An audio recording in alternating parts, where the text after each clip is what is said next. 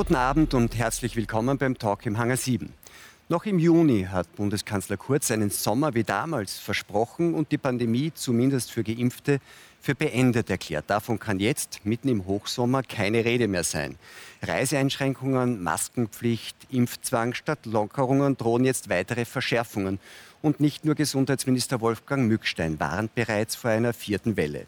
Stehen wir tatsächlich am Beginn einer neuen Corona-Welle? Drohen wieder harte Maßnahmen? Kommt ein Impfzwang? Und machen das die Bürger überhaupt noch mit? Er hat früh vor Panikmache gewarnt und war einer der ersten, der Corona-Tote obduziert hat der Rechtsmediziner Klaus Püschel. Er sagt, Corona ist kein Killer-Virus. Eigentlich ist der Internist mit seinem Impfbus will der Wiener Christian Jucker da nun vor allem Impfmüde erreichen. Die Politik aber werfe ihm dabei Knüppel zwischen die Beine, sagt er. Wütend auf die Politik ist auch Sängerin Julia Neigel. Erneute Verschärfungen hält sie für Panikmache und Folter. Die Bürger würden das aber nicht mehr mitmachen. Impfskeptiker sind für Medienmanager Hans Maar eine Gefahr für die Allgemeinheit. Er fordert Nachteile im Alltag für all jene, die sich nicht impfen lassen und hat dabei auch die Schüler und Kinder im Blick. Kinder gegen Corona impfen, das macht Landarzt Günter Löwit nicht mit. Er warnt zudem vor einer Zunahme an Atemwegserkrankungen durch die seit Monaten überzogene Hygiene. Herzlich willkommen Ihnen allen beim Talk im Hangar. Herr Büschel, hier auf Servus TV waren wir heute Abend mit unserem neuen Format Fahndung Österreich auf der Jagd nach Verbrechern. Das ist ja Ihr Hauptgebiet eigentlich. Und bevor wir mit Ihnen auch über Corona sprechen, eine Frage an Sie als einen der weltweit ähm, renommiertesten Rechtsmediziner. Wie geht der perfekte Mord? Nämlich einer, den Sie nicht bemerken. Also gibt es ein ganz einfaches äh, Rezept für jeden. Äh, einen Hausarzt äh, kommen lassen, der die nicht natürliche Todesursache äh, nicht feststellt, nicht bemerkt und stattdessen einen natürlichen Tod bescheinigt, sodass äh, Polizei und Gerichtsmedizin gar nicht erst kommen. Das Dazu muss man natürlich eine Methode wählen, die nicht so sehr offensichtlich ist. Ja, dass sie nicht einmal der Hausarzt bemerkt, sozusagen, nicht? Aber wenn der mal sagt, es war ein natürlicher Tod, ist vorbei. Äh, dann ist die Sache erledigt. Es sei denn, es gibt tatsächlich sehr konkrete Verdachtsäußerungen aus der Umgebung, dass dann also doch die Kinder oder die Nachbarn sagen, da geht was nicht mit rechten Dingen zu und die Polizei direkt informieren. Also ich nehme mal an, man sollte wahrscheinlich sehr sichtbare Stichwunden vermeiden und solche Dinge. Gift ist wahrscheinlich gar nicht so schlecht, oder? Äh, das ist das beste Rezept. Äh, und dann kommt es natürlich so ein bisschen auf die Altersgruppe auch drauf an. Ähm, Medikamente überdosieren, unterdosieren. Das sind äh, solche Methoden. Und äh, Erstickungsmechanismen hinterlassen wenig äußere Spuren. Ich bin ja auf einem Bauernhof aufgewachsen und uns hat man immer gesagt, wenn man den Großvater unauffällig verschwinden lassen will, dann muss man ihn in der Jauchengrube ähm, sozusagen landen lassen, weil Gülle ähm, die Menschen so weit auflöst, dass dann wirklich niemand mehr etwas bemerken kann. Stimmt das? Ja, das stimmt nur teilweise. Es kommt natürlich darauf an, wie schnell man den Leichnam findet. Wenn man den Leichnam schnell findet, weil man ihn zum Beispiel dort sucht, dann würde man eine Stich- und Schussverletzung sehr wohl feststellen. Und äh, man kann natürlich auch Frakturen äh, lange Zeit feststellen. Sehr lange eigentlich, nicht? Also ja, also äh, die äh, Jauchegrube macht Sinn, äh, wenn durch länger dauernde Fäulnisvorgänge, also mindestens über Tage oder Wochen, dann Haut und Weichteile so zersetzt werden, dass man dort keine Befunde mehr erheben kann. Wir wollen jetzt wahrscheinlich eh nicht äh, zu viele Ratschläge erteilen, das ist nicht so gut. Aber Sie haben eine These zu dem ganzen Komplex und Sie haben es auch schon kurz angesprochen. Ähm, die Dunkelziffer beim Morden ist ja nach wie vor riesig, eben weil so wenig obduziert wird und weil so oft schon eine Bescheinigung über einen natürlichen Tod ausgestellt wird, obwohl so ein natürlicher Tod gar nicht ähm, stattgefunden hat. Und Sie meinen, dass die Politik auch relativ wenig Interesse daran hat, das zu ändern, also für geringere Dunkelziffern zu sorgen. Warum eigentlich? Also prinzipiell muss man sagen, dass äh, für die innere Sicherheit äh, vergleichsweise wenig Geld nach meiner festen Überzeugung ausgegeben wird, auch für Polizei und Justiz äh, wird nicht besonders viel eingesetzt. Wenn es schwerwiegende äußere Ereignisse gibt, dann nimmt das manchmal wieder zu, sodass dann das Personal dort aufgebessert wird.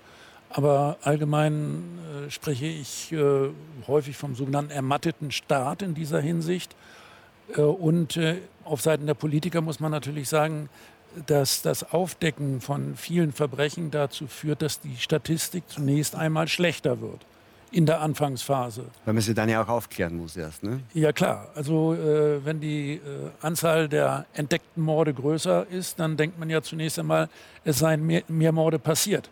Ja, und äh, das würde man einer schlechten Politik zuschreiben. Das ist eine Interpretation, weswegen man sagt, so ganz genau wollen die Politiker eigentlich gar nicht wissen, wie viele Verbrechen es gibt. Das gilt auch nicht nur für Mord und Totschlag, sondern zum Beispiel auch für so unangenehme Dinge wie Vergewaltigung, Kindesmisshandlung, da ist die Dunkelziffer ja noch erheblich größer. Jetzt ist es so, und so hieß auch Ihr vorletztes Buch, war das, glaube ich, das vor dem aktuellen. Ähm, wir können von den Toten lernen. Das gilt ja auch für die Rechtsmedizin genau, genau auch in solchen Fällen. Also sagt, man kann auch Jahre später möglicherweise von einem Toten, wenn man ihn genau beobachtet und untersucht, noch einiges lernen, nämlich wie es passiert ist. Und das haben sie aber auch dann auf die aktuelle Corona-Situation angewendet und gesagt, wir müssen eigentlich in erster Linie die Toten untersuchen, um auch über das Virus, seine Wirkweise und das, was es anrichtet, zu lernen. Das wollte man aber eigentlich zu Beginn nicht. Sie haben ja am Anfang der, der, Pandemie in Hamburg äh, Corona-Tote obduziert, obwohl es eine ausdrückliche Empfehlung des Robert Koch Instituts gab, das nicht zu tun. Das war ja auch interessant, weil der Grund war irgendwie sozusagen quasi das, die, die Seuchengefahr. Dabei husten Tote ja relativ wenig in der Regel, nicht? Ja, so äh, kann man das schon mal vorneweg erstmal erklären.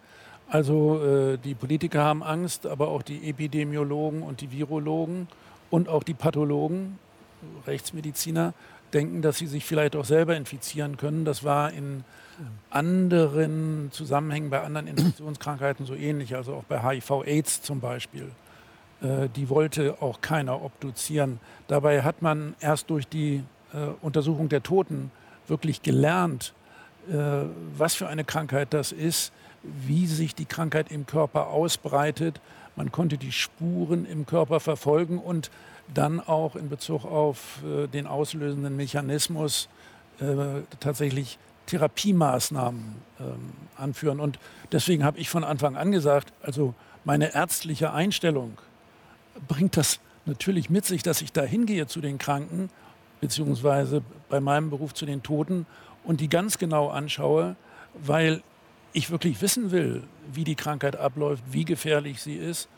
Und, äh, das haben Sie dann ja auch gemacht, auch gegen diese ja. Empfehlung. Wie würden Sie denn Ihre Erkenntnisse zusammenfassen? Einerseits glaube ich, ist das, was dann auch medial transportiert wurde, ist, dass Sie sagen, dass zumindest von denen, die Sie obduziert haben, der größere Teil mit Corona gestorben, also nicht an Corona, und dass es eigentlich ein relativ klares Bild davon gibt, wer an, wenn er an Corona stirbt, wer an Corona stirbt. Also ganz allgemein habe ich vor allen Dingen versucht zu sagen, keine Panik, keine Hektik.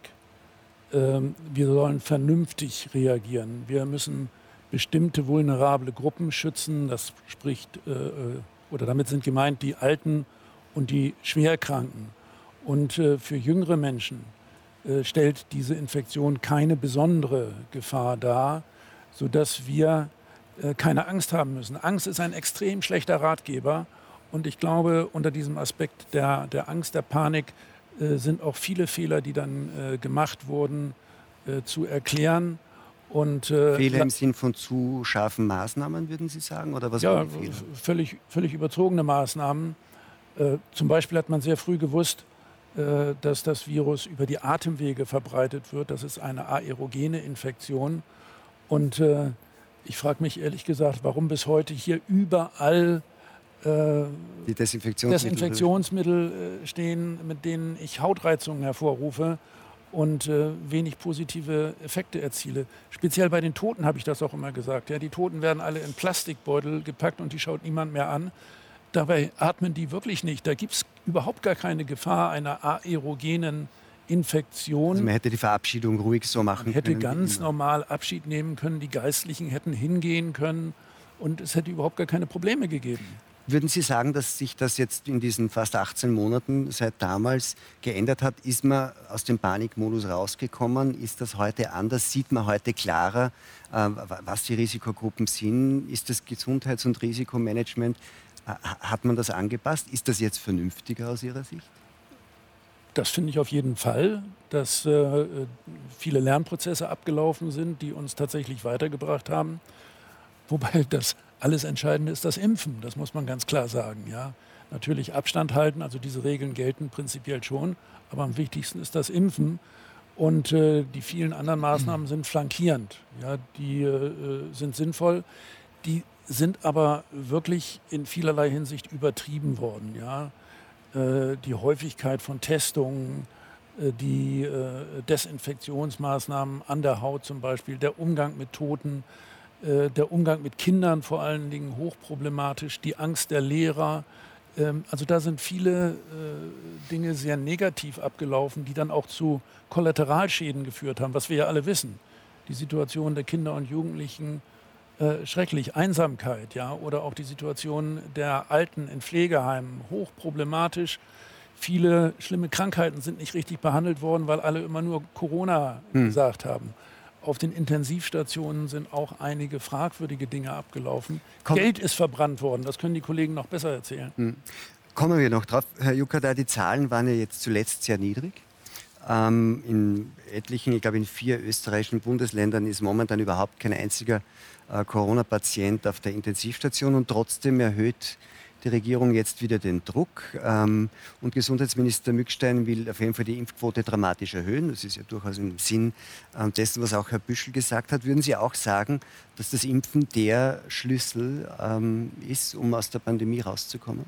Ja, äh, zum einen, wir haben heute ähm, oder in dieser Woche zwei Intensivpatienten äh, dazu bekommen. Das heißt, die Zahl der zusätzlichen Intensivpatienten ist plus zwei, ähm, relativ wenig, aber doch ein bisschen angestiegen. Äh, wir haben jetzt ähm, eine, möchte ich mal sagen, im Moment noch herbeigeredete vierte Welle, die sonst nicht sichtbar ist, aber sie wird schon mal jetzt herbeigeredet. Wir sehen Warum?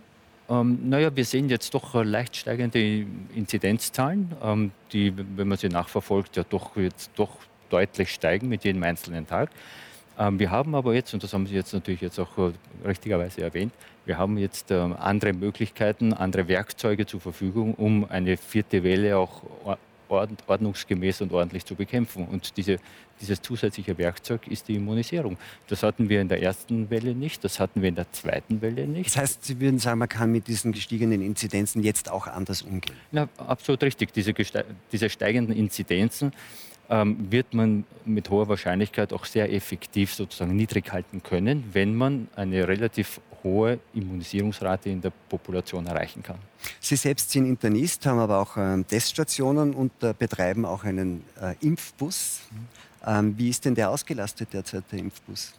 Die Auslastung des Impfbusses als Impfbus ist eigentlich nicht äh, vorhanden. Äh, wir haben keinen Impfstoff zur Verfügung. Das Problem als privates Unternehmen, das ich betreibe, ist, dass wir keinen Impfstoff zur Verfügung gestellt bekommen und damit können wir noch nicht verimpfen. Die Regierung will mehr impfen, aber sie kriegen keinen Impfstoff. Das ist interessant. Genau. Als privates Warum? Unternehmen bekomme ich es nicht. Der, der Impfstoff wird in erster Linie an Impfzentren verteilt. Also die Strategie in Österreich ist in erster Linie durch Impfzentren zu verimpfen. Äh, eine zweite Strategielinie ist, Impfstoff an Betriebsstätte zu verteilen, die systemrelevant sind. Diese systemrelevanten Betriebsstätten haben die Möglichkeit, für ihre Mitarbeiter Impfstoff in entsprechender Menge anzufordern.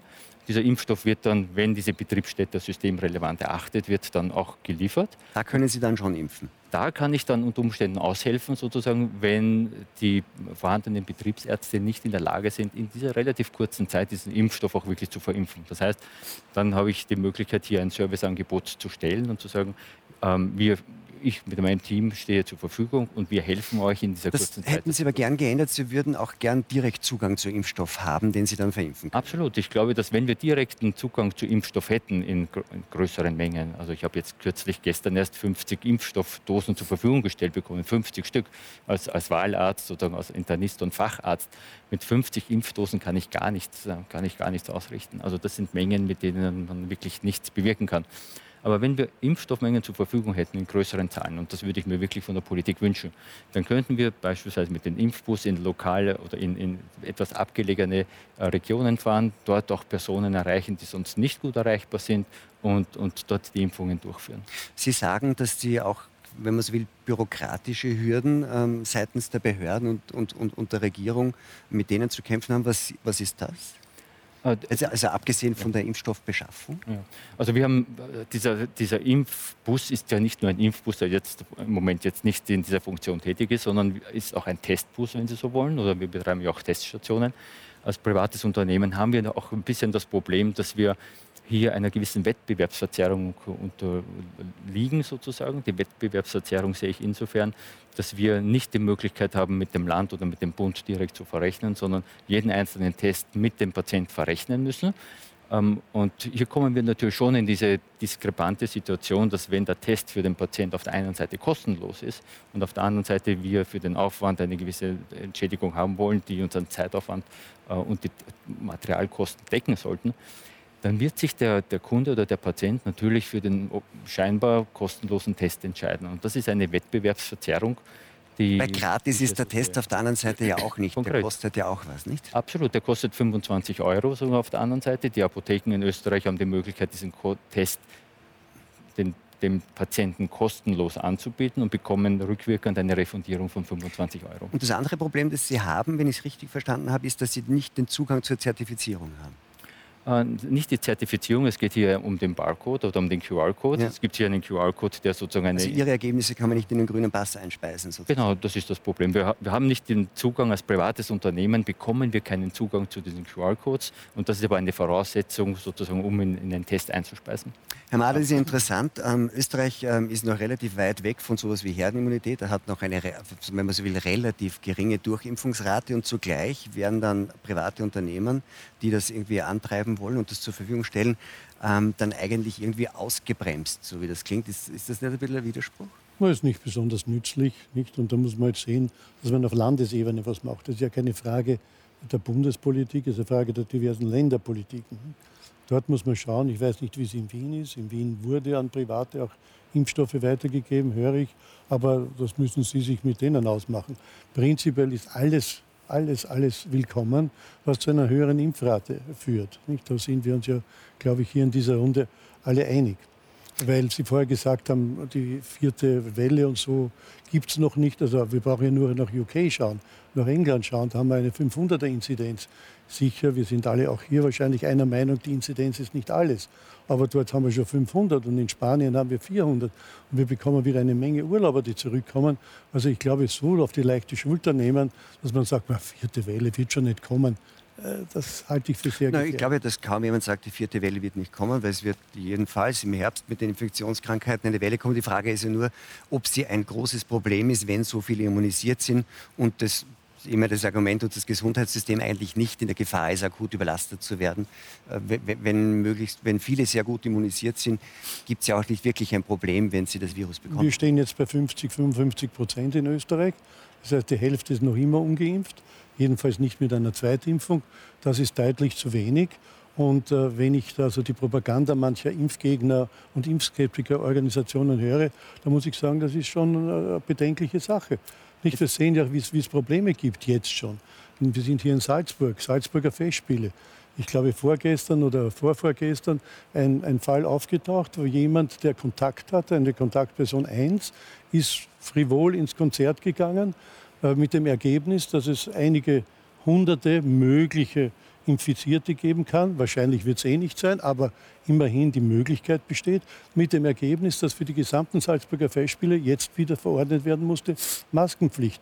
Das zeigt, wie wichtig die Verantwortung des Einzelnen ist. Die Verantwortung des Einzelnen ist ja der interessante Punkt. Wir hatten ja eine lange Zeit den Engpass bei den Impfstoffen. Jetzt gibt es Impfstoffe eigentlich im Überfluss und das ist eher ein Engpass bei der Bereitschaft. Und da gibt es dann alle möglichen Vorschläge. Die Tiroler Neos, glaube ich, haben eine Impflotterie vorgeschlagen, die ungefähr so ausschaut, dass unter denen, die bereit sind, sich impfen zu lassen, dann ein oder mehrere irgendwie große Geldpreise gewinnen können. Ich glaube, das ging sogar äh, bis zu einer Million Euro. In Amerika, alles aus Amerika übertragen.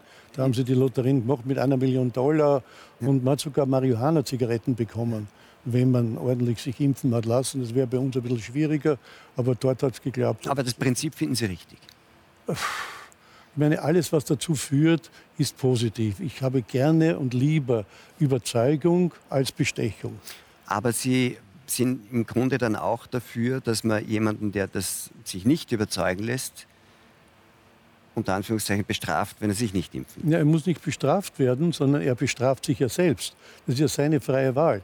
nicht wenn er, wenn er nicht geimpft ist und äh, daher diverse Sachen nicht machen kann, ins Theater gehen kann oder sonst wohin gehen kann, äh, nicht ins Gasthaus gehen kann und so weiter und so fort, dann bestraft er sich ja selbst. Das ist ja nicht eine Strafe, die Gesellschaft ihm auferlegt, sondern es ist seine eigene Strafe. Und ich muss ganz offen sagen, natürlich gibt es manche Berufe, wo man sagen muss, also wenn ein Lehrer sich nicht impfen lassen will, dann muss ich sagen, dann hat er seinen Beruf verfehlt. Dasselbe gilt für das ganze Personal im, im äh, Gesundheitsbereich. Natürlich sind die höher, nicht, in der, nicht bei Ihnen, in Ihrer Pathologie wahrscheinlich, aber in den anderen Stationen natürlich höher gefährdet. Also ich meine, das ist doch völlig klar, dass jemand, der Autobus fährt, dass der auch einen Führerschein haben soll. Ne? Und wenn jemand damit zu tun hat, dass er mit anderen Menschen in Kontakt bleibt und dort übertragen kann, dann muss er sich halt impfen lassen. Genau. Aber Sie sagen, ähm, er bestraft sich selbst. Das könnte man natürlich auch als Euphemismus interpretieren. Da, da, darf ich ihn ganz, ganz kurz mal ein bisschen schelten? Also Gerichtsmediziner haben nicht nur mit Toten zu tun, sondern haben vor allen Dingen viele Problemgruppen äh, Kriminelle, Ausländer, äh, soziale Randgruppen. Also äh, wir haben sogar eine ganz besondere Gefährdungssituation. Deswegen gehören wir auch zu denjenigen, die zuerst geimpft werden sollten. Na, Sie das haben nur vorher gesagt, dass ja. man die Angst hatte am Anfang, wenn man ja, ja. Corona-Tote, das habe ich ansprechen wollen, das andere nicht natürlich, aber das haben Sie ja selbst. Aber bleiben wir, bleiben wir bitte bei der Frage nach, dem, nach, der, nach der Fremd- oder Selbstbestrafung, die finde ich sehr interessant, Frau Neigel. Herr Mahr könnte man sagen, fordert indirekt eine Art Impfpflicht. Er sagt nur, es wird nicht derjenige, der sich nicht impfen lässt, bestraft, indem er keinen Zugang äh, zu Teilen des Soziallebens hat, sondern er bestraft sich selbst. Können Sie den Gedanken nachvollziehen? Nein, überhaupt nicht. Also ich bin in einer Zeit aufgewachsen, in der die Selbstbestimmung des Einzelnen, des Individuums den absoluten Vorrang hat. Ich bin mir über den Artikel 3 Grundgesetz der Grundrechte der Charta der EU bewusst. Ich weiß, was äh, in dem Nürnberger Kodex drin steht. Man darf zu keiner Behandlung gezwungen werden.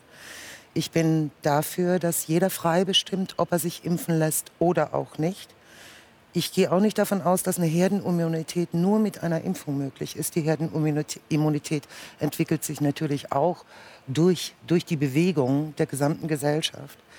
Und ähm, also wenn man das so sehe, wie Sie das sehen, dann müssten ja all diejenigen, die jetzt an den Impfungen gestorben sind, man kann in der EMA nachschauen, mhm. fast über eine halbe Million schwere Nebenwirkungen aufgrund einer bedingten Moment, Moment, Moment, ich würde gerne ausreden. Oh, ja, ja, ja. Einer bedingten Zulassung. Wir haben eine bedingte Zulassung im Moment. Fake News verbreitet wieder jemand. Gut, ja. Das sind keine Fake News, das können Sie bei der EMA nachschauen. Wir haben eine, eine bedingte Million. Zulassung. Die Nebenwirkungen sind keine Fake News. Wir haben eine bedingte Zulassung. Es gibt sehr, sehr viele Tote, die haben sich sehr, sehr offensichtlich, ja natürlich, es sind fast 11.000 noch was.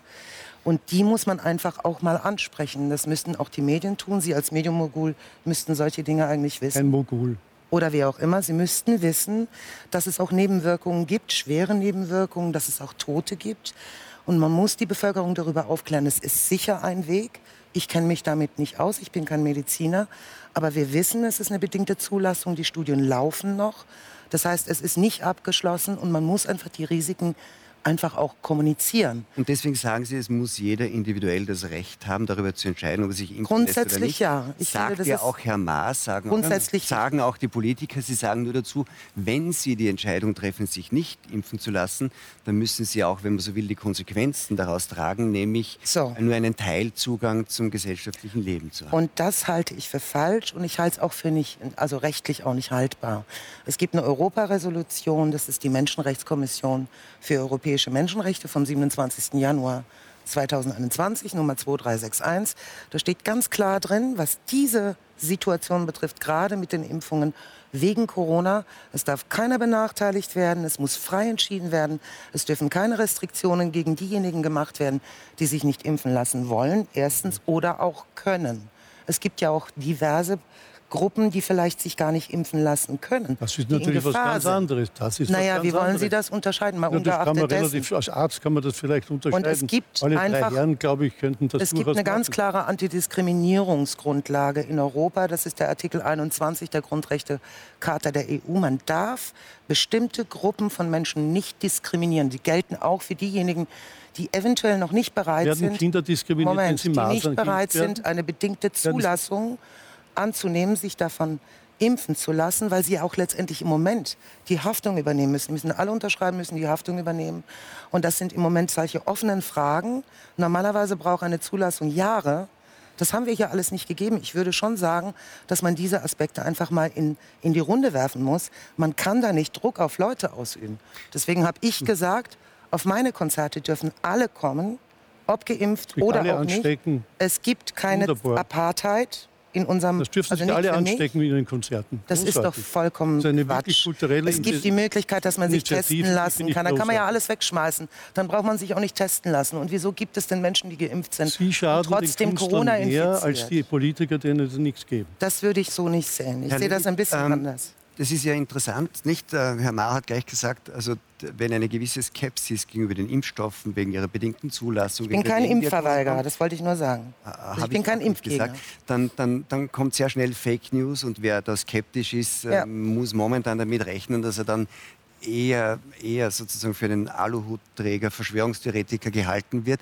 Ähm, geht Ihnen das zu weit oder, oder würden Sie auch sagen, an der Impfung sollte man eigentlich keinen Zweifel haben? Erstens glaube ich, wir sollten einander zuhören. Genau. Wir sollten einander aussprechen lassen, Genau. wir sollten die Gedanken des anderen nicht a priori vernichtend auf die Seite schieben. Respekt ist etwas, was über alle Grenzen hinweg gelten sollte. Wenn ich von mir sprechen darf, ich bin seit 40 Jahren Arzt, fast in acht Monaten. Ich impfe so lange. Ich habe bei der Herfahrt im Auto ausgerechnet, ich habe hunderttausende Impfungen verabreicht und muss schon sagen, äh, ich bin auch Corona geimpft äh, und ich, es gelingt mir in der Ordination fast jeden Patienten zu überzeugen. Ganz selten, dass jemand einmal wirklich nicht will. Das muss man respektieren, finde ich. Äh, aber so viele Nebenwirkungen wie auf diese Impfung habe ich einfach noch nicht gesehen. Und ich bin sicher, ein Arzt, der versucht zu kalmieren, den Patienten die Angst zu nehmen. Natürlich ist die Erwartungshaltung an die Nebenwirkung der Impfung groß und dann kommt die Nebenwirkung auch eher. Das wissen wir. Es gibt ja auch da einen Nocebo-Effekt wie den Placebo-Effekt. Trotzdem, so viele Nebenwirkungen gab es noch nie auf eine Impfung und Sie dürfen das Ja. nicht mit der Masernimpfung vergleichen, wo ich nie Nebenwirkungen gesehen habe. Herr Löwy, darf ich da nur noch eins anfügen, weil ich möchte dann einen, einen Schritt weitergehen. Diese, diese Impfskepsis gibt es ja und die gibt es auch besonders, wenn jetzt dann der nächste Schritt kommt, der gefordert wird, dass man nämlich nicht nur Jugendliche ab 12, sondern auch Schulkinder in der Grundschule impft. Ähm, wie stehen Sie dazu? Ich möchte es ganz kurz ausführen.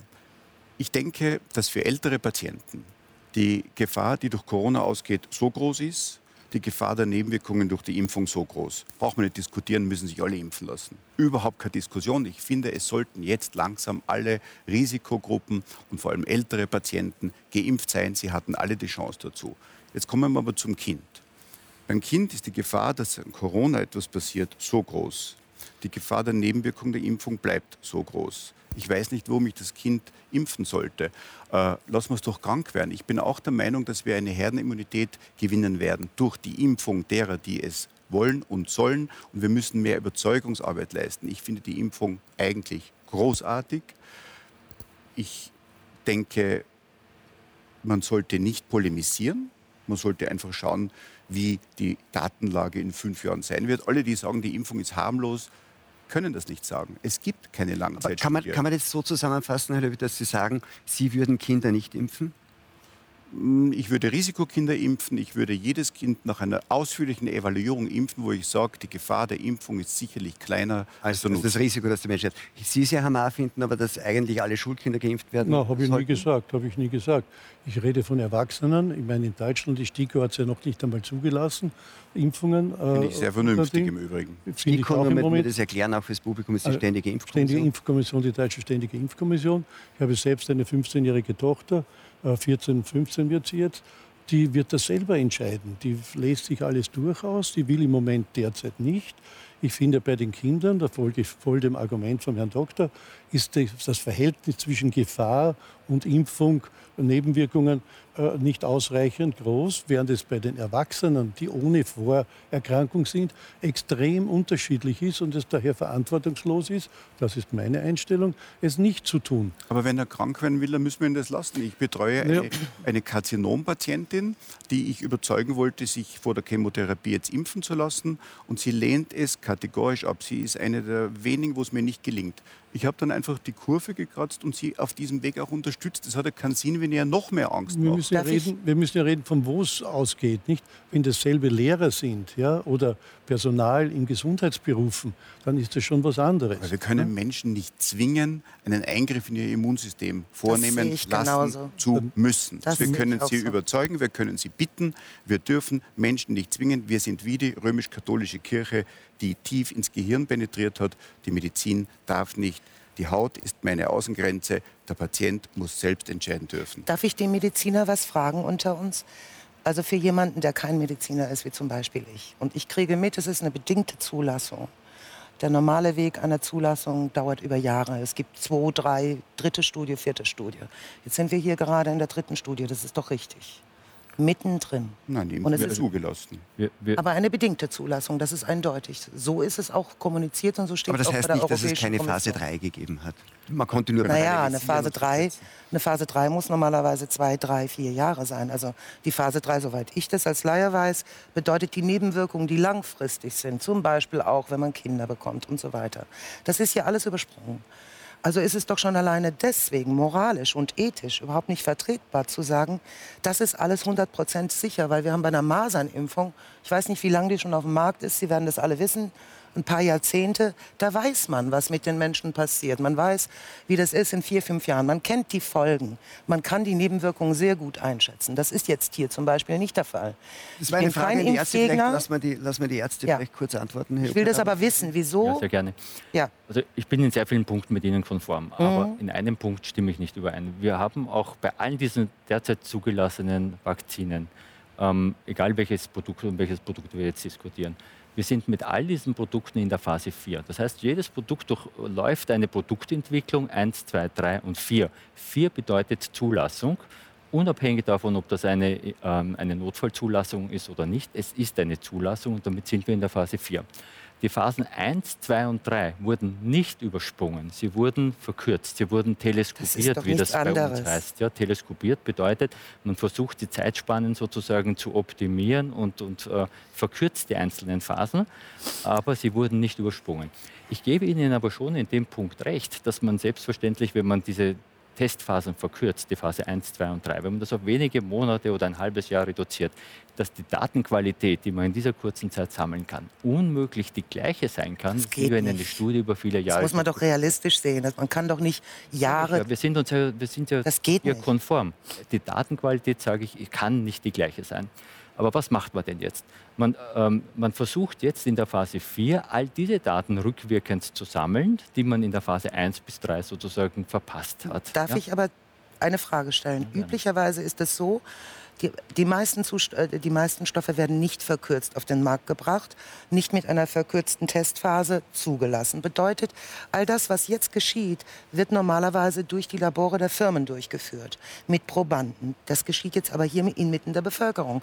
Das heißt, die Erfahrungswerte, sei es die schweren Nebenwirkungen, auch die Todeszahlen, und die sind erheblich, die findet man in der EMA, die laufen über offizielle Zulassung, auch wenn sie bedingt ist. Das ist normalerweise doch eigentlich etwas, was die Firma vorher macht.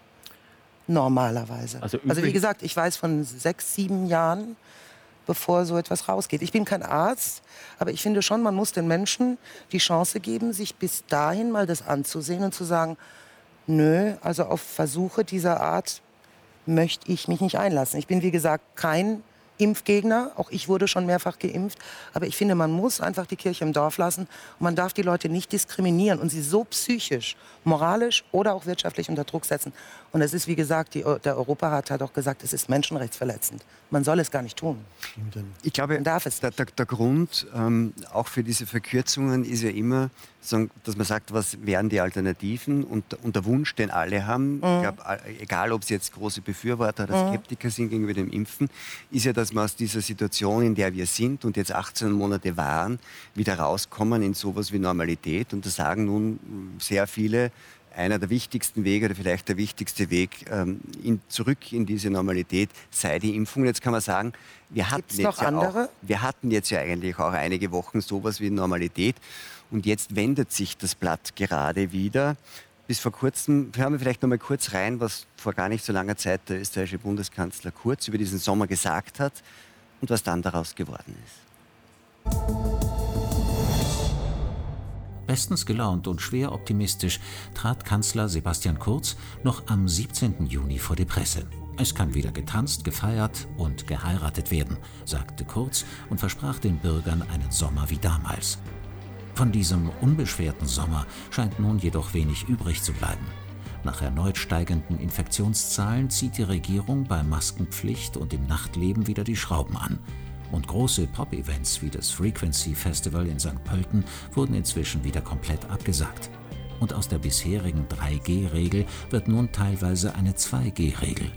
Vom Coronavirus Genesene unterliegen seit dieser Woche wieder der Testpflicht, wenn sie am Club- und Barleben teilhaben wollen.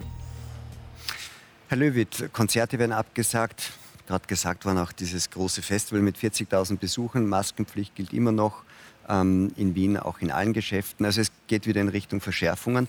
Zugleich, was auch medizinisch interessant ist, erkennt man eigentlich Genesenen sozusagen den Status ab, dass sie eigentlich genauso immunisiert sind wie Geimpfte, was medizinisch, glaube ich, ein bisschen fragwürdig ist. Ähm, die Inzidenzzahlen steigen. Sie haben das zuerst angedeutet.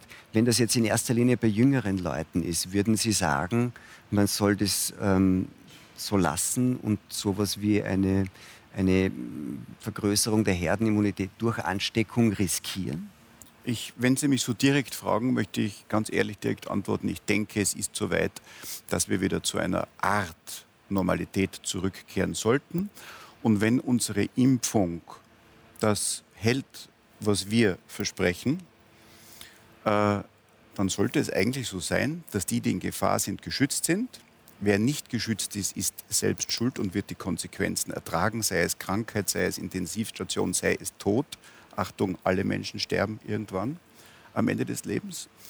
Ähm, und lassen wir doch die, die krank werden, krank werden. Wir, wir sind, glaube ich, fast schon dort, wo wir, äh, das würde ich überhaupt auch einmal zum äh, Denken, äh, zu bedenken geben, normale Grippewellen gibt es ja keine Grippe mehr, seit wir das alles so auf Null geschalten haben. Vielleicht machen wir das ab jetzt jeden Winter, dann haben wir auch keine Grippekranken. Also ich finde manche Dinge, und ich nehme Corona sehr ernst, ich nehme es in meiner Ordination sehr ernst, gehen ins Absurde.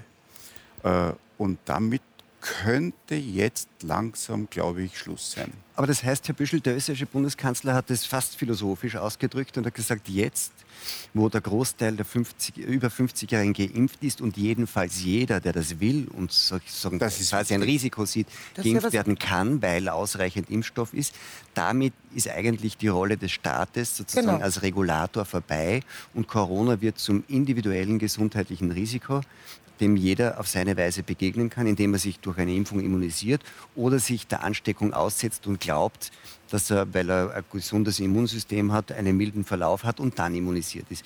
Würden Sie dem zustimmen? So wie Herr Löwitz sagt, eigentlich, und es gibt auch viele äh, hochrangige Mediziner, die das sagen, sobald jeder, der sich äh, so gefährdet fühlt, die Möglichkeit hat, sich impfen zu lassen, ist eigentlich die Rolle des Staates vorbei. Also ich muss verschiedene Dinge sagen. Erstmal, ich bin ganz klar für die Vernunft. Und ich finde es unvernünftig, sich nicht impfen zu lassen. Als Gerichtsmediziner bin ich übrigens gegen fast alles geimpft, was es gibt. Und äh, kann auch sagen, die Statistik ist eindeutig. Impfungen führen zu einem deutlich verlängerten Leben. Rechtsmediziner, die in internationalen Einsätzen sind, überall auf der Welt, müssen damit rechnen, dass sie auch eine japanische Zeckenenzephalitis bekommen können. Und ich bin sogar gegen sowas geimpft. Und insgesamt ist die äh, Situation durch die äh, Impfung auch hier in Deutschland natürlich viel besser geworden oder in Europa. Äh, wir müssen sogar dafür sorgen, dass woanders auf der Welt viel mehr geimpft wird. Auch das muss man sagen. Mhm. Die Problematik liegt jetzt natürlich darin, dass die Alten ihren Impfschutz schon langsam wieder verlieren. Da haben wir wissen noch wir Aufgaben. Nicht genau, auch ne? wissen wir ganz gut. Nach sechs Monaten wird es schlechter. Deswegen müssen wir uns vielleicht ein drittes Mal impfen lassen. Ähm, ich will noch ein Faktum beisteuern, äh, weil hier von den Toten durch Impfungen die Rede ist. Nicht jeder, der im zeitlichen Zusammenhang mit einer Impfung stirbt, äh, ist infolge der Impfung gestorben. Wir das ist ähnlich wie bei Corona. Ne? Das ist genauso genau, wie bei Corona. Genau dasselbe Problem, aber andersherum. Und äh, ich kann Ihnen sagen, wir haben in Hamburg die Fälle, angebliche Todesfälle im zeitlichen Zusammenhang mit Impfen, Impftodesfälle, alle obduziert. Wir haben in keinem Fall gesagt, die Impfung war schuld. Wir haben zum Beispiel auch keine Hirnsinusthrombosen gefunden, was man AstraZeneca zuschreibt, oder Herzmuskelentzündungen, was man diesen äh, RNA-Impfstoffen zuschreibt, äh, sodass äh, diese Problematik von Todesfällen im Zusammenhang mit Impfungen wieder so zu verstehen sind. Es sind natürlich vor allen Dingen viele alte, kranke, vorerkrankte, krebskranke, sehr dicke Menschen geimpft worden, die dann gestorben sind aber gar nicht an der Impfung, sondern in einem anderen Zusammenhang. Auch das muss man ganz klar sagen. Und äh, äh, im Hinblick auf äh, das, was äh, der Bundeskanzler gesagt hat, gebe ich noch zu bedenken, diejenigen, die sich nicht impfen lassen, ähm, die bringen schon andere in Probleme, ja, weil sie ja äh, die Krankheit verbreiten, jetzt auch zum Teil doch wieder an Alte und sie wollen selber behandelt werden. Ja, ich kenne jedenfalls keinen, der sagt, wenn ich dann die Krankheit habe, lasse ich mich nicht behandeln. Und ehrlich gesagt, es gibt nur zwei Möglichkeiten. Entweder man lässt sich impfen oder man kriegt die Krankheit. Und dann frage ich mich, ob diejenigen auch so konsequent sind und sagen, wir wollen schon. Aber man behandelt ja auch selbstverständlich. Niemand zweifelt daran, dass man starke Raucher, die schwere ja. Lungenerkrankungen bekommen, im ja. Krankenhaus äh, behandelt. Ja. Warum das sollte man jemanden, der eine freie Entscheidung trifft, sich nicht impfen zu lassen, warum sollte man den so. dann nicht mehr behandeln? Nein, das meine ich auch gar nicht. Ich wollte das bloß mal als Problematik schildern. Schon, aber die Problematik, die ich, die ich ansprechen wollte, ist auf der anderen Seite, wenn das so ist und wenn, wenn die Impfung das leistet, was sie verspricht, warum muss man dann auf der anderen Seite immer noch mit den Maßnahmen weitermachen, wenn man sagt, wenn die Impfung so wirksam ist, wie alle sagen, dann kann dann man die anderen gar nicht Problem, gefährden. dass jemand von einem ungeimpften genau. oder nicht immunisierten angesteckt wird, denn er hatte die Impfung. Ja, genau. gibt, wir haben aber noch nicht genug Geimpfte, das ist doch ganz klar. Es gibt einen Streit darüber, ob das 70 Prozent sein sollen oder möglichst 90 Prozent. Darum geht der Streit. Aber wir sind jetzt erst bei 50. Das ist deutlich zu wenig. Ja gut, aber, aber wenn sich die Leute aber nicht alle, impfen lassen wollen, sind, sind doch inzwischen Nein, oder können, können geimpft sein inzwischen. Können, können geimpft sein, weil es genug Impfstoff gibt. Also wenn, wenn es doch so ist, dass äh, jeder ein Impfangebot bekommen kann im Moment, das ist ja Tatsache, dass ja. im Grunde jeder sich impfen lassen kann. Und eben halt dieser Zustrom in der Massivität nicht stattfindet, dass man bei 90 Prozent wäre, muss man doch den Respekt gegenüber der Bevölkerung haben, dass jeder sein eigenes Tempo hat. Der eine vielleicht noch abwartet, einige vielleicht nicht wollen. Dann gibt es ja natürlich auch Kinder, die nicht müssen, hoffentlich. Und man einfach letztendlich akzeptiert, okay, da gibt es eine Gruppe von Menschen und die wird relativ groß sein, viele Millionen, die sich vielleicht nicht impfen lassen können oder wollen. Und die sind letztendlich aber für die, die schon geimpft sind, ja gar nicht mehr die Gefährder. Wir schleppen das Problem dann bloß längere Zeit mit uns mit.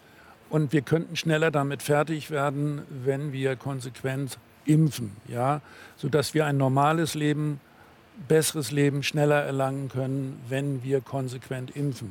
Ja gut, aber es ist wir ja nicht das erste Mal, dass wir... uns gehen die Impflinge aus. Ja. Das ist das Problem. Die, die, die, Frage ist ja nun, und das war angesprochen auch beim Bundeskanzler Kurz, ab wann die Situation kommt, dass sozusagen genug individuelle Möglichkeiten sind der Vorsorge, dass der Staat so mit diesen beschränkenden Maßnahmen, ob das jetzt die Maskenpflicht überall ist, ob das die Testpflicht, sogar für Geimpfte, das gibt es ja auch ähm, in nicht so wenigen Veranstaltungen, müssen dann auch Geimpfte, da hilft nicht einmal der 3G-Nachweis ähm, der Impfung etwas, sondern muss auch noch ein Test gemacht werden. Die Frage ist doch, ab wann, ab wann der Staat sich zurückziehen kann, oder? Der Staat, wenn ich das sagen darf, ist nur dafür da, ein Gesundheitssystem anzubieten.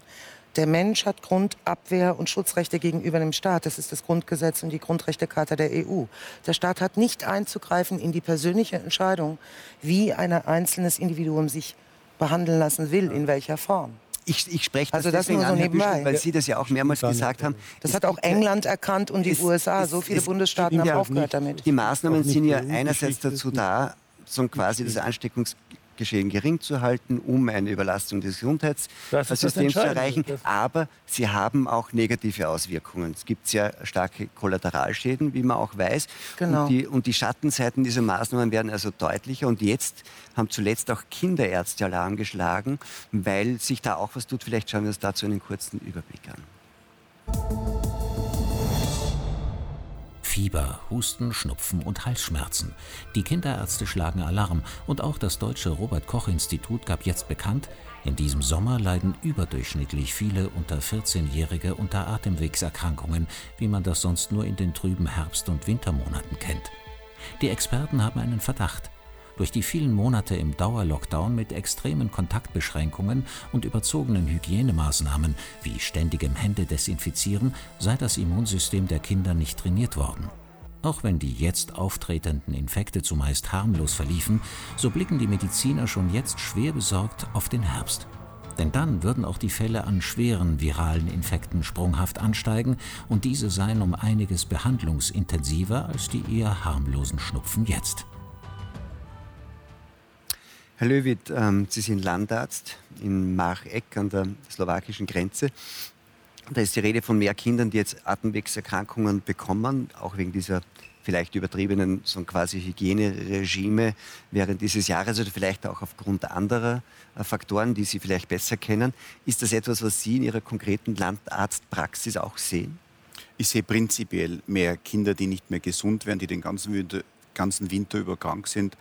Und ich vermute, dass das vielleicht doch auch wirklich mit unserer übertriebenen Hygiene zu tun hat. Wir wissen aus einer großen bayerischen Studie, dass Kinder vom Bauernhof einfach gesünder sind. Da führt kein Weg dran vorbei. Wir wissen auch, dass Kaiserschnittkinder, denen diese erste Infektion mit dem mütterlichen Kot fehlt, viel öfter krank werden an Allergien leiden und so weiter. Das ist inzwischen, glaube ich, unbestritten unter den Ärzten.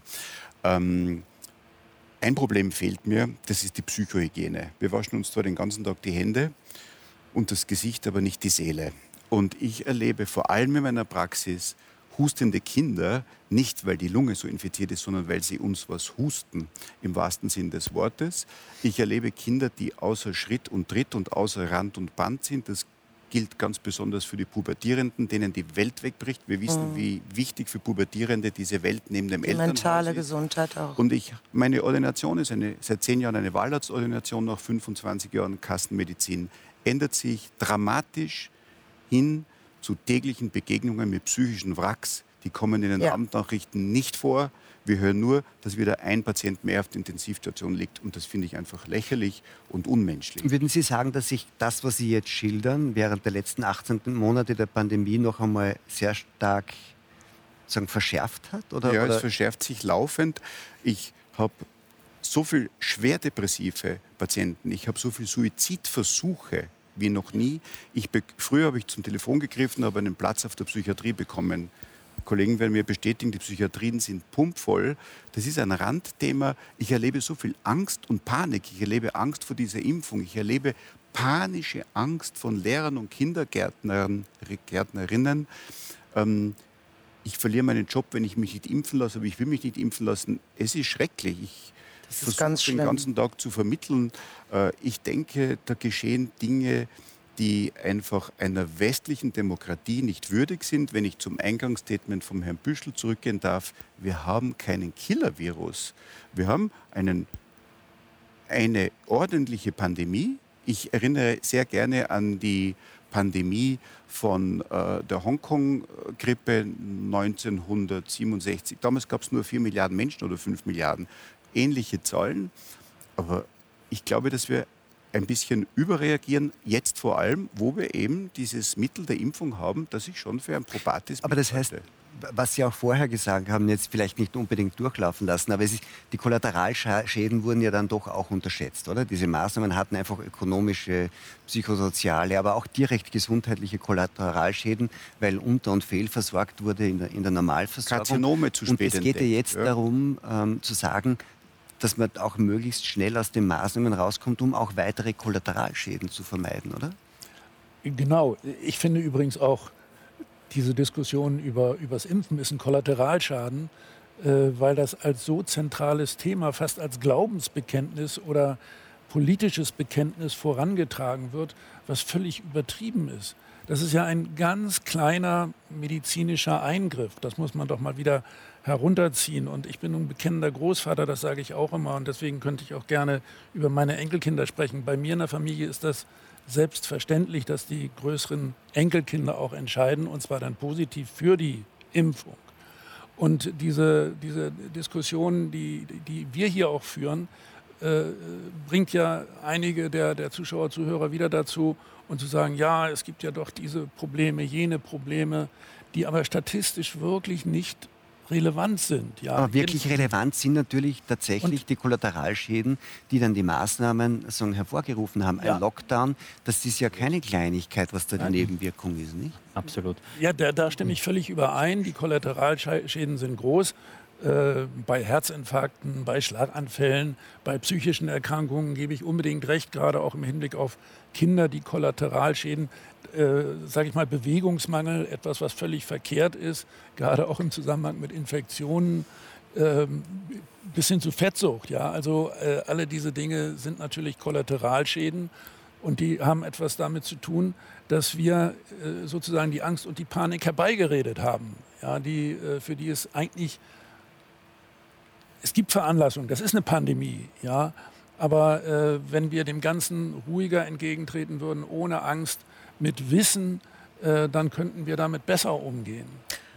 Es, es, gibt ja Leute, die sagen, wir hätten ohne PCR-Tests vielleicht gar nicht mehr so richtig bemerkt, dass wir eine Pandemie haben. Naja, das, äh, das ist auch ein vordergründiger Spruch, ehrlich gesagt. Äh, und äh, natürlich kriegen wir mit, dass das eine Pandemie ist, denn wir haben ja doch die Toten gesehen. Ich bin im Krematorium, da habe ich zeitweise jeden Tag zehn Tote gesehen im Zusammenhang mit einer Corona-Infektion. Jetzt sehe ich übrigens keine mehr. Ein Zeichen dafür, dass die Intensivmedizin zurzeit wenig belastet ist. Ja.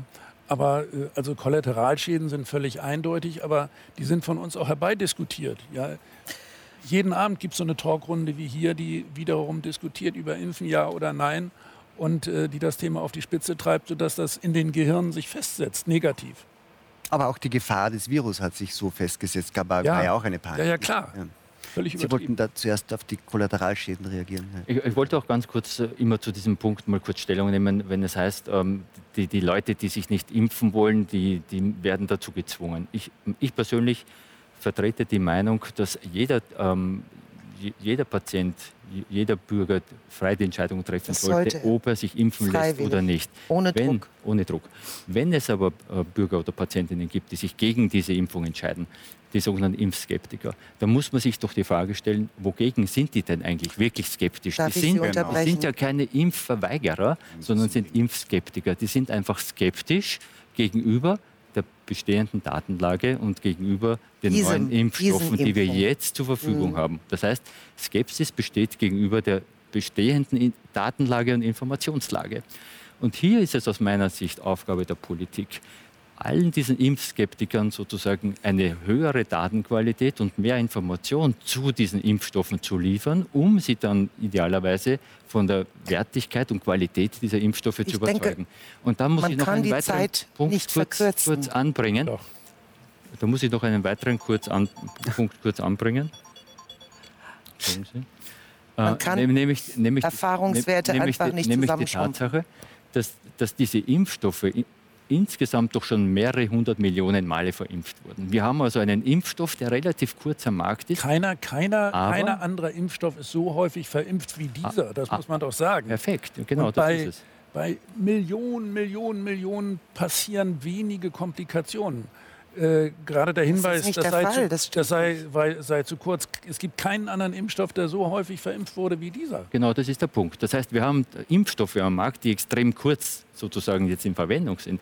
Aber es gibt keinen Impfstoff, wo wir eine häufigere Applikation haben, eine häufigere Anwendung haben, wie bei diesem bisher am Markt bestehenden Impfstoffen. Das heißt, wir haben sehr viel Information zu diesen Impfstoffen. Und eines muss man schon sagen, wir reden natürlich permanent von diesen Nebenwirkungen. Es gibt Nebenwirkungen, aber Nebenwirkung ist nicht Nebenwirkung, Darüber sondern wir wird. Eben viel zu wenig geredet. Wir, wir hat es ja sogar als Fake-Nachricht bezeichnet. Das stimmt nicht. Ihre, Steht in der EMA. Zehntausenden Toten sind wir, ja nicht wahr. Schauen Sie doch bitte in die EMA, das sind keine Fake genau das, was der Herr Professor wir, wir, vorher erklärt hat, dass das nicht richtig ist. Das stimmt nicht. Aber wir können das gerne nachdenken. Darf, darf ich noch Folgendes richtigstellen? Wir unterscheiden sozusagen in der Arzneimittelforschung zwischen verschiedenen Graden der, der, der äh, Arzneimittelnebenwirkung. Von mild, moderat, schwer und lebensbedrohlich das heißt, und tödlich. Diese fünf Grade werden unterschieden. Nebenwirkung ist somit nicht Nebenwirkung. Wir haben natürlich in einer sehr, sehr häufigen Zahl sozusagen milde und moderate Nebenwirkungen wie Schmerzen am Oberarm und eine Rötung. Ja, das weiß ich alles. Also, man kann alles in der EMA nachschauen, da kann man alle genau einen, sehen. Ich habe einen Vorschlag. Ich, alle glaube, ich, ich, glaube, dass wir uns am Thema Impfen, Nebenwirkungen äh, et al momentan in dieser Runde eher im Kreis drehen und nicht mehr einigen werden. Das müssen wir ja auch nicht. Ich glaube, aber wir haben alles angesprochen. Frau Neigel, ich möchte ähm, eher auf was anderes zurückzukommen, was irgendwie sowohl für die Maßnahmen schon galt, als auch jetzt in dieser Impfdebatte, die wir hatten, eine gewisse Rolle spielt. Und da kann man sagen, wir haben Daten, es gibt äh, Begründungen für Maßnahmen oder weniger gute Begründungen. Ein wesentlicher Aspekt ist ja immer, sind die Bürger auch bereit, das mitzutragen? Also sind die also Bürger jetzt bereit, sozusagen die Impfkampagne mitzutragen? Ist die Impfbereitschaft der Engpass oder der Impfstoff? Und wären die Bürger bereit, auch noch einmal Maßnahmen mitzutragen, wenn es denn jetzt aufgrund geringer Impfbereitschaft oder warum auch immer, wegen Delta, wegen der vierten Welle, noch einmal dazu käme, dass solche schweren Maßnahmen kommen. Ähm, Sie haben ja Erfahrungen, Sie sind jetzt wieder auf der Bühne, seit kurzem ja. wieder. Sie merken, was da bei der Bevölkerung ja. wie aufgeht. Glauben Sie, dass, dass, dass, die, dass die Menschen noch einmal dazu zu bringen wären, überhaupt mitzumachen bei etwas, was wir im letzten Jahr erlebt haben? Also ich habe ich hab ja diesen psychischen und auch psychosozialen Druck die ganze Zeit kritisiert, der auch politisch motiviert war, auch über die Medien ging, wie Sie es auch beschrieben haben. Wir hatten Selbstmorde in unserer Branche. Und die sind nicht gekommen, weil irgendjemand plötzlich depressiv geworden ist. Es war einfach der ganze, dieser ganze Wahnsinn, der über einen einbrach, dass man dann auch als Superspreader bezeichnet wurde. Man ist plötzlich ein potenzieller Mörder. Das sind Rhetoriken, die gehen überhaupt nicht in mhm. einer Gesellschaft. Es ist unerträglich gewesen. Und die ersten Konzerte, die ich jetzt gemacht habe, Gott sei Dank, fühlten sich für uns alle an, wie wenn wir neu geboren sind, wie wenn wir endlich aus dem Koma erwachen nach 17 Monaten Berufsverbot. Und die Menschen, mit denen wir sprechen, die, die, die sitzen wirklich uns gegenüber, die weinen, die kriegen Tränen, weil sie endlich wieder soziales Leben erleben. Das heißt, man kann miteinander reden, man kann etwas miteinander genießen. Und ich finde, es ist, ähm, also die erzählen mir auch, dass noch ganz viele Angst haben, aus dem Haus zu gehen. Also wirklich auch noch immer noch leicht im Panikmodus sind. Was ich einfach ganz, ganz schwierig finde, ist, man hat die mentale Gesundheit einer Gesellschaft schlichtweg unterschätzt. Man hat unterschätzt, dass es neben diesem Coronavirus, der jetzt laut irgendeinem Beirat des Gesundheitsministeriums im März tatsächlich vier Prozent der Intensivbetten in, in, in deutschen Kliniken belegt hatte letztes Jahr. Also die sagen auch, es gab keine Gesundheitsüberlastung. Jetzt sagen sie das erst. Neben diesem Coronavirus gibt es ganz viele andere wesentliche Aspekte, die zur Gesundheit eines Menschen beitragen. Da gehören soziale Kontakte dazu, Liebe, Zuneigung, Umarmungen, öffentliche Veranstaltungen, die man miteinander besucht, Gemeinsamkeiten. Und das wurde alles so massiv gekappt, als ob so wie Sie es gesagt haben, als ob wir einen Killer-Virus hätten, der die gesamte Gesellschaft da niederrafft. Und da wurde einfach nicht mehr differenziert. Da lobe ich mir doch jetzt einfach solche Konzepte, wie sie zum Beispiel in den Bundesländern in den USA stattfinden, wo man ganz viele Bundesländer entschieden hat, einfach komplett jedem freiwillig zu überlassen, was er tut, ob er Maske trägt, ob er keine trägt, ob er sich impfen lässt oder nicht. Das muss jeder selbst entscheiden und jeder am Leben teilnehmen darf. Und man stellt fest, die Infektionsraten ändern sich überhaupt nicht damit. Dasselbe sagt ja auch in England jetzt jeder. Also man gibt die Freiheiten des Menschen zurück an den Einzelnen. Montag war Freedom Day. Ne? Und das ist wichtig. Ein, eine, ein, ein Mensch muss diese Freiheiten haben, die sind einfach auch staatlich geschützt. Ich die müssen mich, zurück. Ich frage mich ehrlich gesagt, lieber, liebe Nachbarin, warum finden wir da nicht einen, einen, einen Mittelweg? Und äh, äh natürlich streben wir danach, äh, wieder mehr Freiheiten zuzulassen. Aber äh, wir wollen auch die Krankenhäuser nicht überlasten. Sie waren gar nicht überlastet, laut Gesundheitsministerium. Ja, ich gehöre sogar 27. zu der Gruppe, März 2021 steht Papier dort. verfasst hat, was das zum ersten Mal Steht da wirklich hat. drin? Ja. Ähm, Sie haben es mitverfasst, das Thesenpapier. Also es stimmt, das war keine. Sie waren dabei, ne? Sie gehören doch mit dazu. Ja, ich gehöre zu dieser Gruppe, Und da die steht, dieses Thema aufgebracht hat. Dazu sind Sie Aber ja da doch. steht, das Gesundheitssystem war eindeutig nicht überlastet. Und es waren 4 Prozent Also es war eine, es, aber, aber es war eine erhebliche Belastung im Gesundheitssystem. Ich bin in einem Krankenhaus Und äh, dieses Krankenhaus hat sehr, sehr viele äh, Corona-Patienten behandelt und wir haben sehr viele Todesfälle untersucht im zeitlichen Zusammenhang damit.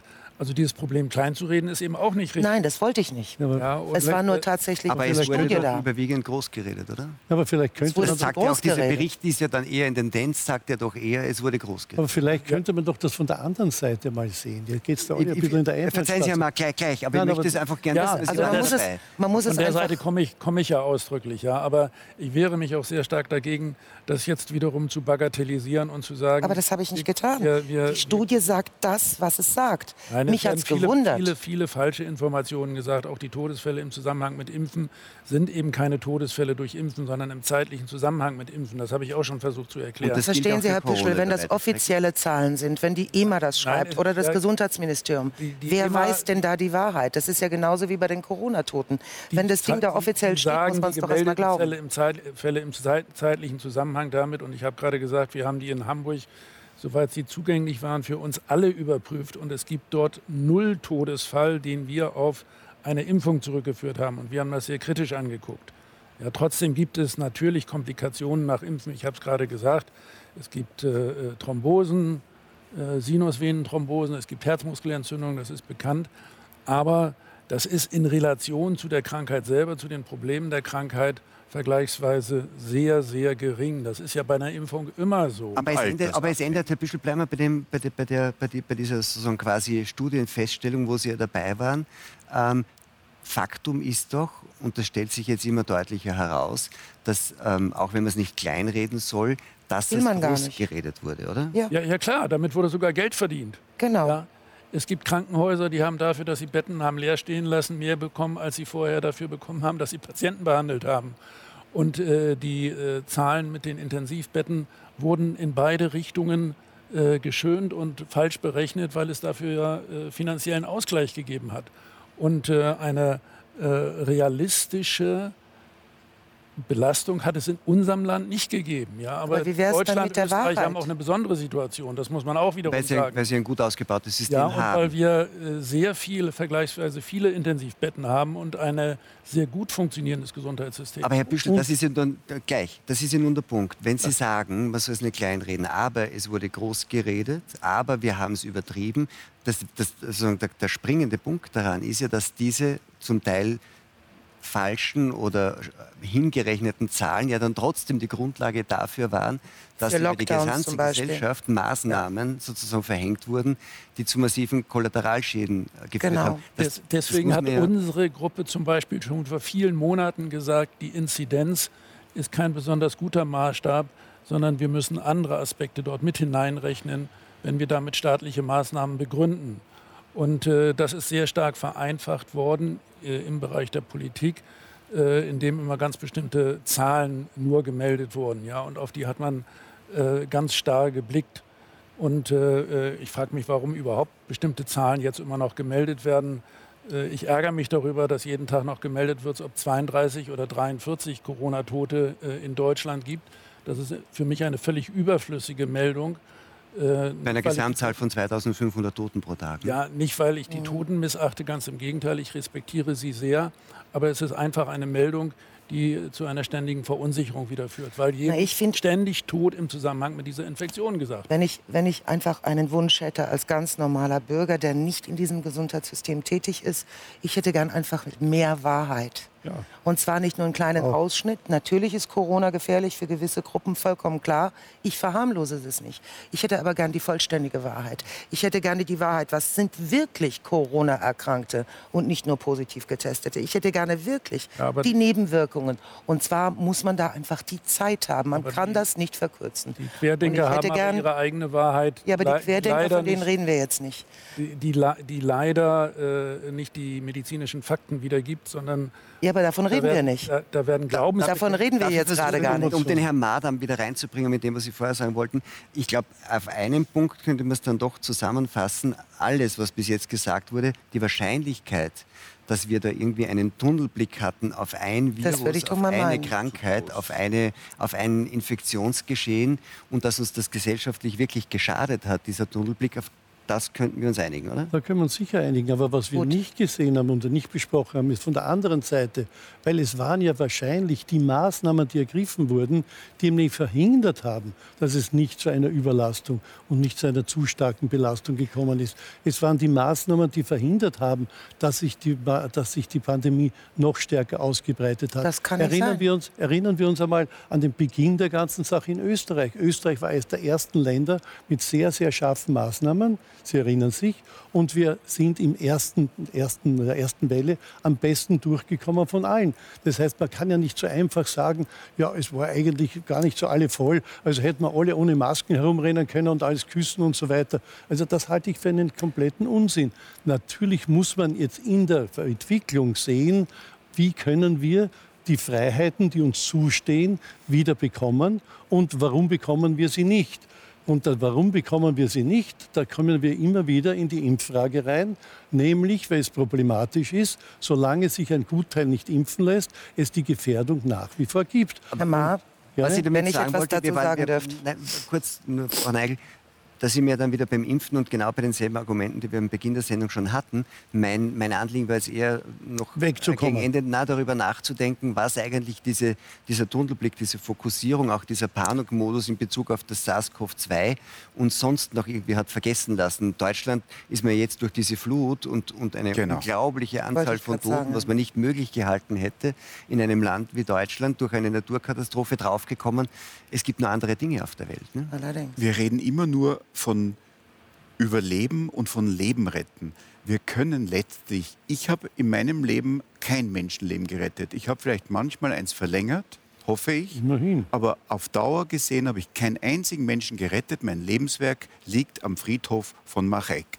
Das muss einmal klar gesagt werden. Und ich denke, dass, wie Sie sagen, der Tunnelblick nur auf diese Zahlen am Ende des Lebens, Überleben, Überleben, um noch jeden Tag. Wir wissen, dass wir in den letzten Lebenstagen ein zigfaches dessen ausgeben, was wir das ganze Leben über für Gesundheit ausgegeben haben. Äh, Es gibt für mich auch noch den zweiten Aspekt, das, was Sie doch auch sagen, Lebensqualität, Menschlichkeit, Wärme. Menschlichkeit, Wärme. Ähm, das muss mit eingebunden werden. Und ich kenne auch keine Wahrheit über Corona. Ich beneide niemanden, der Entscheidungen zu treffen hatte. Und vielleicht waren die Entscheidungen insgesamt summa summarum gar nicht so schlecht. Aber wir müssen wieder de- den Kindern und der Jugend ein Leben zurückgeben, denn die sind unsere Zukunft. Äh, Und ich bitte alle älteren Zuseher und kranken Zuseher, mir zu glauben, dass ich ein zutiefst ehrfürchtiger und demütiger Arzt bin. Aber die 92- und 93-jährigen Patienten sind nicht die Zukunft, das sind die Kinder. Und die Alten sollten beinahe geschützt sein. Und daher glaube ich, Darf ich nur mal zurückkommen, weil es ist echt interessant. Man könnte sagen, das passt hier überhaupt nicht rein. Ich fand es aber wirklich interessant. Genau diese Frage, was gibt es denn sonst noch auf der Welt, ist ja hereingebrochen, gerade jetzt über Deutschland, ein bisschen was in Österreich auch so, mit dieser Flut. Ich fand das wirklich interessant, dass da, da hat man den Eindruck gehabt, dass durch eine Gesellschaft irgendwie so ein Ruck ging, dass man sagt, äh, Moment, es gibt andere Bedrohungen äh, auf dieser Welt, wir müssen uns auch um andere Dinge kümmern immer war von der Solidarität äh, die Rede auch in der Pandemie und da plötzlich ähm, kommt eine Naturkatastrophe und die Leute sind eigentlich irgendwie waren ganz, waren ganz überrascht und waren auch ganz komisch damit. Sie sind ja eigentlich ist ja ganz in ihrer Nähe, oder Frau Neigel? Genau, ich werde da am Wochenende hinfahren und einfach selber mit anpacken. Weil da einfach Menschen gebraucht werden. Es braucht menschliche Hilfe, es braucht Hände. Und das ist bei mir um die Ecke und ich werde da hinfahren. Ich habe jetzt am Wochenende keine Konzerte. Und deswegen werde ich, ich werde mir das auch anschauen. Ich werde mit den Leuten reden, wie es denen geht. Aber ich wollte noch einmal ähm, kurz dazu sagen, es gab auch Länder wie zum Beispiel Florida, die haben keine Lockdowns gemacht und die Menschen haben das auch gut überlebt. Und da gab es auch von den Infektionsraten Parallelen wie bei den Ländern, die Lockdowns hatten. Jedenfalls hatten die die Kollateralschäden nicht. Und man unterschätzt einfach, dass, ähm, dass Freiheit für einen Menschen einfach eine ganz wichtige Lebensqualität ist, die ein Mensch gesund hält. Auch. Wären Sie gerne in New Und York ich gewesen? finde, Grundrechte und Freiheiten muss man sich wahrlich nicht erimpfen. in New York Wären Sie also gerne in New York in New gewesen, York in der Hauptstadt? Wir reden von Florida. Die Hispanics und die benachteiligte Bevölkerung durch das Gesundheitssystem einen wesentlich schlechteren Zugang Genau. zu der Spitzenleistung der Medizin hatten und die hohen Todesfälle in New York sicher hausgemacht durch äh, mangelnden Dysfunktionales Zugang- Und was ich, was ich auch wirklich Florida ist ein sehr schlechtes Beispiel. Das ist das Land der Reichen. Ja? Und äh, wir kommen Ja, in die gut, ich meine, Problematik ich rein, die Sie gerade Texas ist auch so ein angesprochen haben. Äh, leider ist Corona auch eher eine Krankheit der sozial Benachteiligten. Ich, ich finde, ja, ich, ich, ich, bin da, ich bin da jetzt ganz, ich, bin da jetzt, bin da jetzt ganz äh, brutal und komme noch einmal auf die Flut zurück, weil ich glaube, es liegt, auch wenn das direkt nichts miteinander zu tun hat, einiges drin, nämlich zu sagen, nämlich jetzt aus der Bürgersicht, ich habe das auch oft gehört und einiges darüber gelesen, also sagt, der Staat hat uns sozusagen so genau reglementiert, ähm, er hat sich so, so quasi so stark gespielt, auch war immer präsent mit Regeln und dann kommt so eine Flut die nämlich auch noch angekündigt war und plötzlich ist sozusagen der, der, der, der Staat. Es gab ja 2003 ein Gesetz, das eigentlich genau diese Flutsituation verbessern hätten sollen. Und das, das wurde damals nicht durchgedrückt. Ist doch interessant, oder? Der Staat zeigt sich plötzlich ganz anders. Und es zeigt sich aber auch, dass der Staat in anderen Fragen versagt hat. Nicht Natürlich. für diese Flut und die, das, was die Flut ausgelöst hat, ist ja nicht zufällig passiert. Die Sirenen haben nicht geklappt. Es hat die Verständigung so der Bevölkerung Dinge. nicht geklappt. Ganz simple Dinge, alles weg. Und ja, jetzt aber kommen ist das nicht auch darauf, eine Folge dieses Tunnelblicks? Das, das, man hat sich die ganze nicht, Zeit nur um eines Das glaube ich nicht, aber es macht uns Gott sei Dank wieder darauf aufmerksam, dass es außer Corona noch andere Probleme gibt. Ja, weil da bin ich ja ganz mit der Runde. Natürlich müssen wir versuchen, wieder normal zu leben. Wir wollen normal leben und ich habe insgesamt fünf Kinder. Ja, und ich möchte denen die schönste Kindheit und die schönste Jugendzeit gönnen. Aber wir müssen trotzdem darauf Rücksicht nehmen, dass wir diese Pandemie in den Griff bekommen. Das eine zu tun, ohne das andere zu lassen, das geht sehr wohl. Und ich glaube, wir sind auf dem besten Weg dahin.